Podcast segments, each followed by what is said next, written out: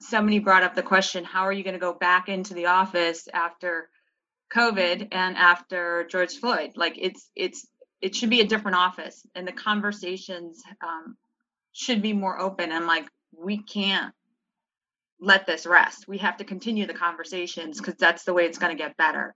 And then we have to look on how we need to take action on these conversations. We can't just talk about it and go in circles so I'm working with my internal group, HR and others, to see what actions we can take. And whether that's through product development or whether that's through actually recruitment, how we can get more faces of color to contribute to um, Tarkett and be aware of Tarkett. I'd like to be the first to welcome you to Design Nerds Anonymous the podcast that sparks curiosity at the intersection of business and design. I'm your host, Amanda Schneider, founder and president at ThinkLab, the research division of Sandow, and sister company to design brands you know and love, like Interior Design, Metropolis, Material Bank, and more. And I'd like to be the second person to welcome you to Design Nerds Anonymous. My name is Hannah Vitti, and I've been Amanda's right hand throughout the season. I'm the audio journalist engineer producing Design Nerds Anonymous with ThinkLab. You'll hear my voice throughout the season. In this podcast, we've invited trailblazers from within the design industry and beyond to engage in conversations and explore the topics that will drive our future. At ThinkLab, our passion is sharing inspiration for your business, fuel for your design process, and connections with people and ideas for positive disruption. So thanks for listening. We're glad you're here. This spring, life as we knew it paused. With many of us stagnant on lockdown, there was one issue that we could no longer avoid racial dynamics, diversity, and inclusion in this country. The wrath of racism and other exclusionary politics based on identity has seeped into nearly every aspect of our culture, or at least awareness of it, right? And unfortunately, that includes the design industry. Now, here are some staggering statistics. According to the Census Bureau, just over 13% of the population identifies as Black. Yet, in design schools, only 6% of design students are Black, and less than 5% of practicing designers are Black. That's a big problem, for more reasons than one episode can tackle. But today, we share the experience of one Black designer and other people who devoted their lives to striving for diversity within the design industry. Now, in 2020, many of us are feeling passionate yet helpless. And we're here to tell you that, like the design process, it all starts by listening and understanding various perspectives. So let's dive in. The voice you heard in the intro was from Libby Gillen. Libby is a well known and beloved designer turned rep who currently holds the title of Vice President of Strategy, Architecture, and Design at Tarkett. Because she's so beloved in the industry, I'm guessing many of you listening already know her. But I'm also guessing that even those of you who do know her have never heard this story. And Libby, we thank you for sharing this so publicly. Um, our manufacturing is in the South. Like um, we are in Dalton, Georgia for one plant, and then uh, Florence, Alabama. And I told my boss once, I mean, just recently, and he had was not aware. I go, when I I fly to Nashville and I drive two hours because I don't have to change planes or anything. I go that hour and a half drive is so scary to me because I'm on smaller highways going to Florence, Alabama by myself. I go, would you ever think that's a factor? You drive all over yourself. Would you ever think that was a factor? And it, it, it it's I mean I haven't been there in a while now, obviously, but I go every time I go, I have to like put my big girl boots on and and and do it. But I, you know, I'm going the speed limit. I'm not. I'm doing everything right to not be pulled over, or you know, make sure I've got gas and provisions. I don't want to stop and have to get soda or go to the bathroom. You know, I just want to get there. I feel comfortable within my manufacturing plant and within the offices. sounds kind of funny and my kids laugh at me, but I'm like, I've been woke um, in that I see a need to get more people of color within my company and get more designers um, promoted or seen in a different way because I do have a lot of friends out there who just kind of feel stuck at the position they're at and they should be able to be elevated and they should feel very good about what they're doing. Um, and then even that next level down of students. Throughout this episode, you'll hear quite a bit about students and design school. As you heard in the intro, there's definitely a lack of racial diversity in design schools. But it's even more stark when you enter the professional field. Let's hear more of Libby's perspective. So, one of the things that I noticed when I was interviewing in Chicago with ISI at the time, I saw so many faces of color. And that was not the case in Boston. I worked for John Hancock in a tower, and it was very homogenous. Um, there was some diversity, but not. I mean, it's John Hancock. You'd think there'd be more diversity, and it wasn't. It wasn't that. Say great, but it, Boston is very segregated at the same time. So when I moved to Chicago and I walked into this place where there was like the receptionist was black and the uh, one of the architects I I met with was black and then I could got a tour through the studio and I saw a lot of brown faces. I was like, "All right." And then I found out the comptroller, one of the executives was a black woman. And I'm like, "This is refreshing." By working there, I was exposed to more people of color, men and women, architects and interior designers who helped me who um, made me more comfortable in my skin. Um, I didn't, I was much more about my, especially my early career. Well, first finding a job, like the fact that I found a job at John Hancock, I was very thankful for. But then being able to be creative and be able to get my skills honed and be able to prove that I could do interior design. And it wasn't about being a woman, black woman in the field, it was about proving myself as a young designer. It wasn't until later in her career that she found a peer group that helped build her confidence and network. But when I got to Chicago, I felt more affirmed um, because it was a bigger network. And um, one NeoCon, I was walking down one of the corridors, and this woman stopped me and she goes, Are you an interior designer or an architect? I'm like, Black woman. She goes, We're getting a group together. It's called Organization of Black Designers. Will you come to our happy hour? And I was like, Heck yeah. You know, I'm like, I never knew this existed. And it was a group, it was based in Washington, D.C., but it was a group of Black designers, graphic, fashion, interiors, ad designers, like a whole group. The people I met at first were much more grounded in interiors because it was neocon. But it was amazing to see this body of people of color from all over the country at the time. And it was, I mean, literally, it was like at, at like 20 people. It wasn't like a huge group, but that was still affirming. You know, somebody in a brown with she saw me brown face walking down the corridor, and she picked me up, plucked me out of the group, and um, that helped me build my network and confidence as well. Sadly, if you look at the history of this country, design has unfortunately been a tool towards creating racial and class divides. Here's AJ Paron, EVP and design futurist with Sandow, reminding us about where the origins of the design industry came from. And if you look at the history of interior design, which I actually did an exhibit at the Goldstein Gallery on the history of interior design, it was a profession of the wealthy. I mean, if you were an interior designer, it you came from a wealthy family, you had you had connections to other wealthy families and that's how interior design started. It was really about who you knew the connections that you had and it was a privilege. Design was only for the privilege. And so you know we have that kind of historical mindset about interior design.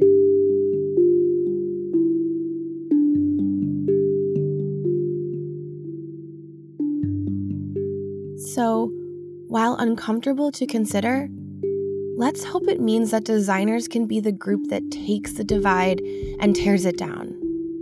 When we talk about diversity, in this current moment, race should be at the forefront of the discussion. However, when we embrace racial diversity, we actually create space for radical acceptance for so many different people and ideas. A 2014 paper by the American Institute of Graphics Arts perhaps said it best. race is only part of the picture. Diversity in design means diversity of experience, perspective, and creativity, otherwise known as diversity of thought. And these can be shaped by multiple factors, including race, ethnicity, gender, age, sexual identity, ability, and location, among other things. The diversity problem in design is not only in the numbers, but also in the lack of diverse role models, opportunities, and frankly, awareness, which leads to apathy, insensitivity, and sometimes even outright discrimination. So, we wanted to share some additional conversations, specifically around gender and neurodiversity. The idea of tearing down the divides of harmful design has been a huge part of AJ's life. She has a son with severe autism. Google Devin Wilds. You won't regret it. Hint, he's now an Emmy Award winner. And AJ's been advocating for the marginalized neurodivergent population for her entire career.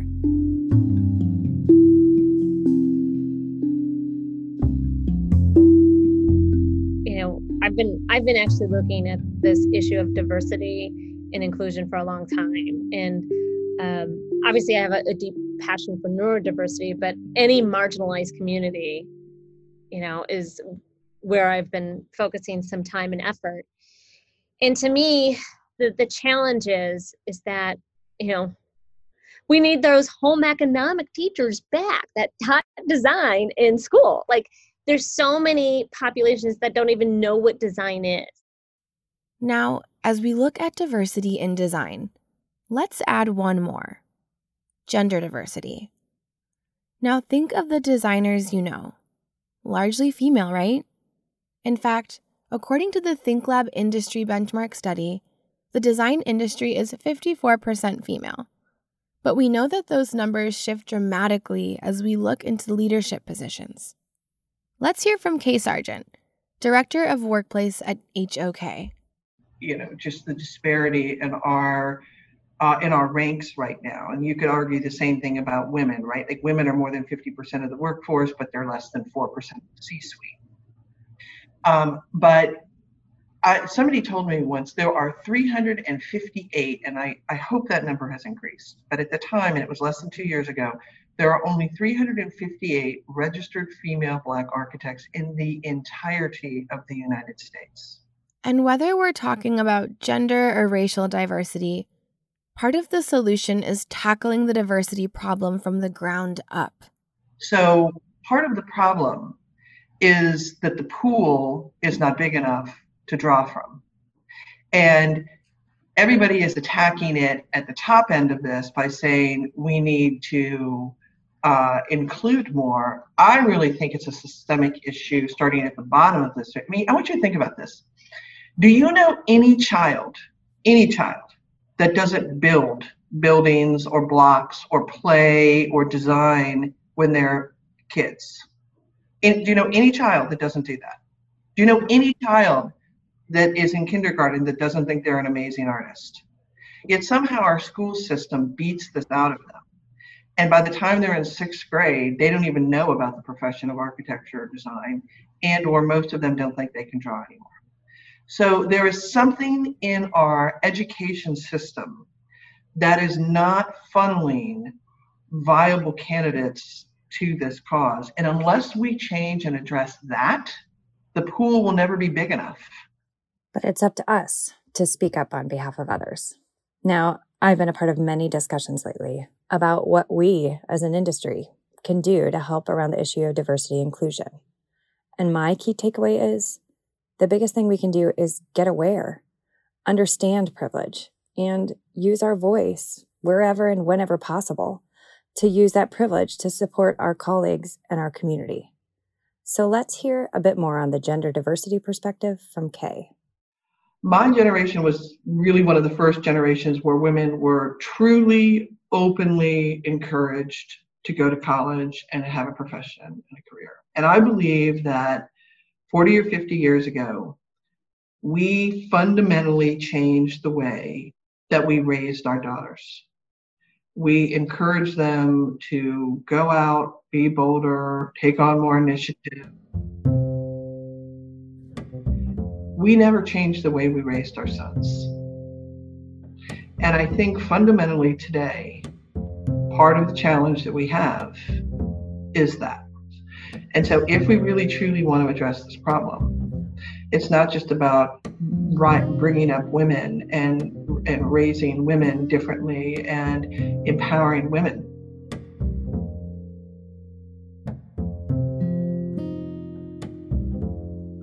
Legal progress around gender required men who had the right to vote to stand up for women. They had to use their privilege of voting to allow others to do the same. And perhaps the same concept applies to all areas educating ourselves, using our voice and our vote, empowering design students, and raising the next generation of children to respect difference. But it starts with acknowledging and discussing. Here's AJ again. So, when we talk about inclusion, it, has to start with young kids. It has to start with, you know, just as we've made huge strides of STEM and STEAM for for young girls, especially, and getting them to be be more advanced in those areas. We have to do the same with design. You have to go out into the community and get these people to bring them in because guess what? They're not going to just show up. That's not it's not unfortunately how our society is and how our school systems are you have to teach them that design has value and it's not about picking colors, right? There's a lot of different things that go along with design and it's appropriate for boys. It's appropriate for girls. It's, you know, I've heard stories of um, young males that are gay that don't want to be an interior designer, even though they're super talented because they don't want to be the stereotype. I was like, huh, never thought of it that way. But, you know, we have to break down these barriers and and we have to do everything that we can to find these people get them interested get these you know these kids interested in design. And guess what? The arts save so many people. Because if you're not good at math and science but you might be a really creative thinker there could be a really good job for you in design. We feel like this is a common theme. Sparking curiosity about design and helping students of all diverse backgrounds realize design could be an option for them. Let's hear more from Libby about that spark. Kids coming out of school might say, Oh, I want to do advertising sales or I want to sell software or whatever. That's one thing, but to even know what sales of interior architecture products are or flooring or lighting um, and, and how rewarding it can be because you are adding to the environment. So, what do you believe are some of the major barriers to equity um, in the design world as it stands? Well, I'll, the barriers are just number one, promoting the positions available in interior and architecture. I knew what I wanted, but an example is when I was in Chicago working, I was a mentor for Cru I, mentored kids at Martin Luther King High, and this one woman, she was a black woman, she girl, she wanted to be an architect. She kept saying she wanted to be an architect. So they paired us together. I brought her to architectural firm. She had no idea really what an architecture was. I don't know if she saw it in a movie or what her aspirations really were, but when I told her, you know, do you have a math background? Do you do you have an engineering background? Do you like geometry do you like art? Do you and she's like no no no. So i i don't think that's she did go to college but i don't that's not what she was pursuing. Um, i think to educate and and sponsor younger people to learn what it's all about is very important. What interior design what architecture even what sales is. I see advocacy in that but then also mentoring sponsoring peer groups of people, you know, people of color at all stages. I also like to say that, you know, there's mentorship, but then there's also learning from your peers, sponsorship. I'm working with a gal that's newly graduated from Brown, and, you know, she was floundering a little bit when she came to Austin after graduation, or actually way before graduation. And um, I've been helping her with her portfolio, and I've been trying to, you know, get her name out there. She's got a great story as well.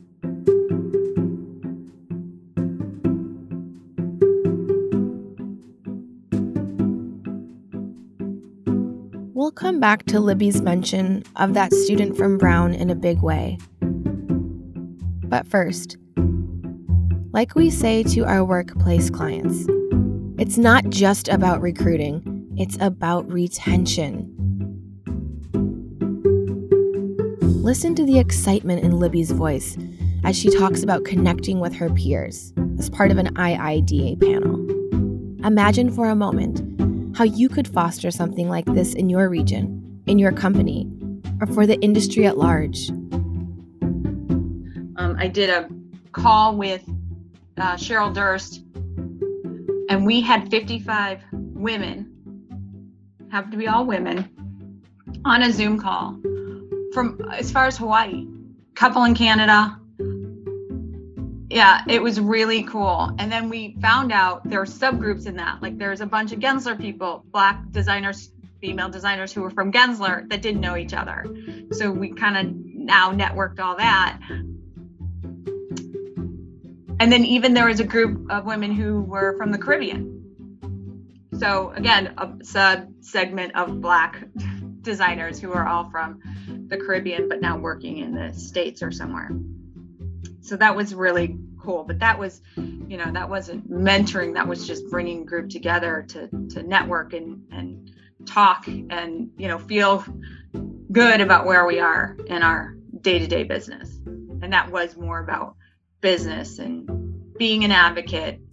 There isn't like within my company, there's another one black woman who's a salesperson within my company. And we, especially, you know, during these times, we've talked a lot because we feel alone in that we are outward facing and nobody had any idea, not, you know, what we go through on daily basis is, and not all bad, but just in general. Whether it be personal or within our workplace. I also did a lot of um, design thinking training. So that again is collaborative, and you really have to put your your feet in the other person's shoes empathetically and understand where they're coming from. So it's not always, you know, like it said, this top down um, directive. It, it should be more collaborative and inclusive. Inclusivity really has to come from understanding and a commitment to recognizing and validating difference. Here's Kay again, talking about her research on neurodiversity. Kay's an industry veteran and been leading research on neurodiversity at HOK and designing spaces to be inclusive of the neurodivergent do you mind briefly um, giving us a definition of neurodivergent and neurotypical? Yeah, I, I would just say that neurodivergents are people that are wired differently. But we would argue everybody is wired differently, right? Neurodivergents tend to um, be, people that are on the spectrum for autism, have ADHD, Tourette's, on you know Parkinson's.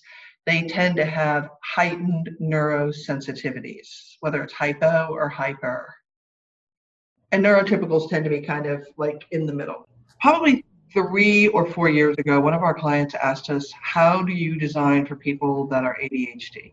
And we had some information and we shared some, but we realized that it was really, truly lacking in depth. There's a plethora of information about how to design for kids in elementary, but you don't outgrow it. It's not something that when you hit 18, all of a sudden it's cured. And what happens though is that beyond elementary school and maybe, you know, maybe a little bit into high school, it's addressed. But after that, it really isn't.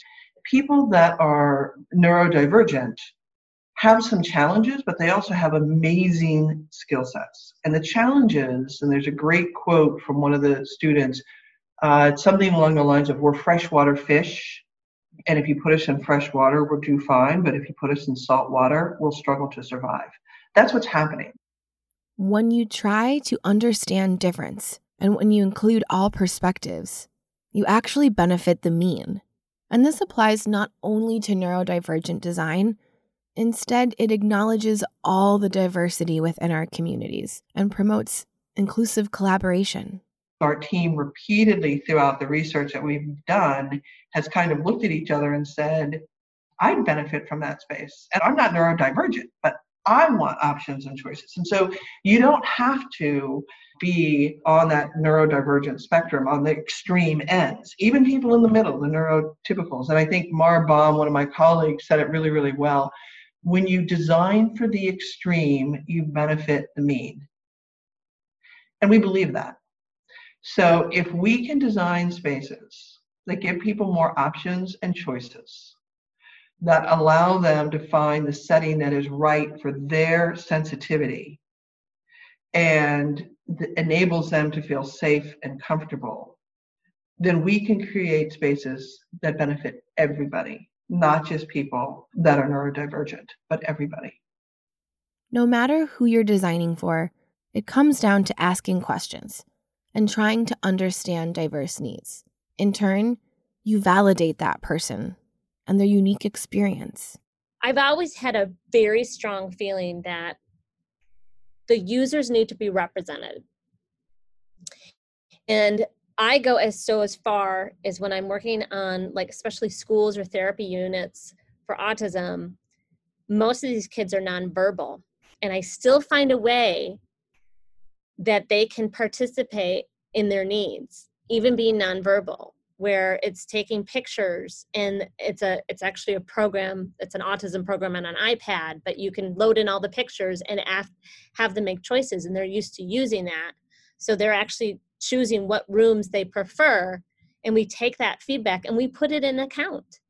Because you know what? Their voice matters as well. So it doesn't matter if it's someone that's cleaning the bathrooms or if it's someone that's working in the space or if it's the president and the CEO, everyone's needs should matter.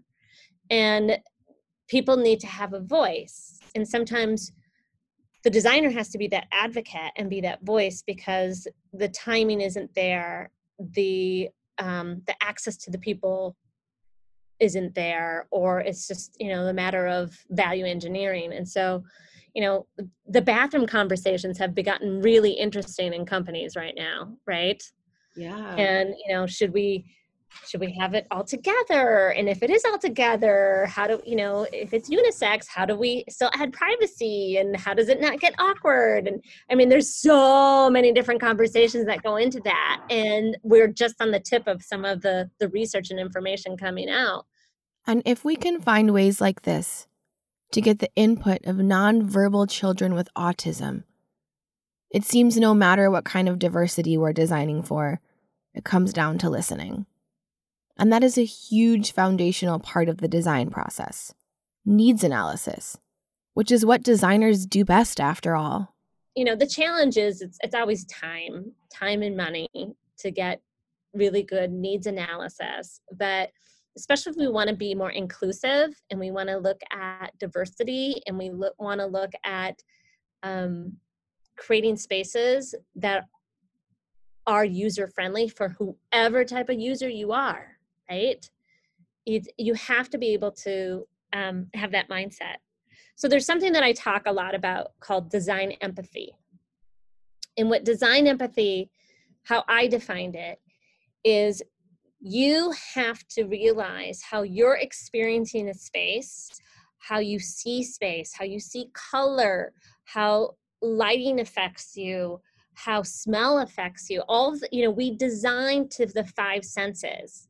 And guess what? Your senses can be off. Like I might be able to hear something that you can't hear because I can hear a pitch or two that's a little higher right? And so there might be a fan that's running that's driving me insane, and you can't even hear it, and you think I'm crazy. So, design empathy is really looking at me trying to be in that person's shoes that is having a completely different experience than what I would be having. Right? It's very easy as a designer to design a space that you would like and that you would enjoy and that fits your needs. It's very hard for you to like think about things that look innocuous to you that could be actually barriers to someone else and be in that mindset of gee you know if that's there that could cause a problem for these types of people.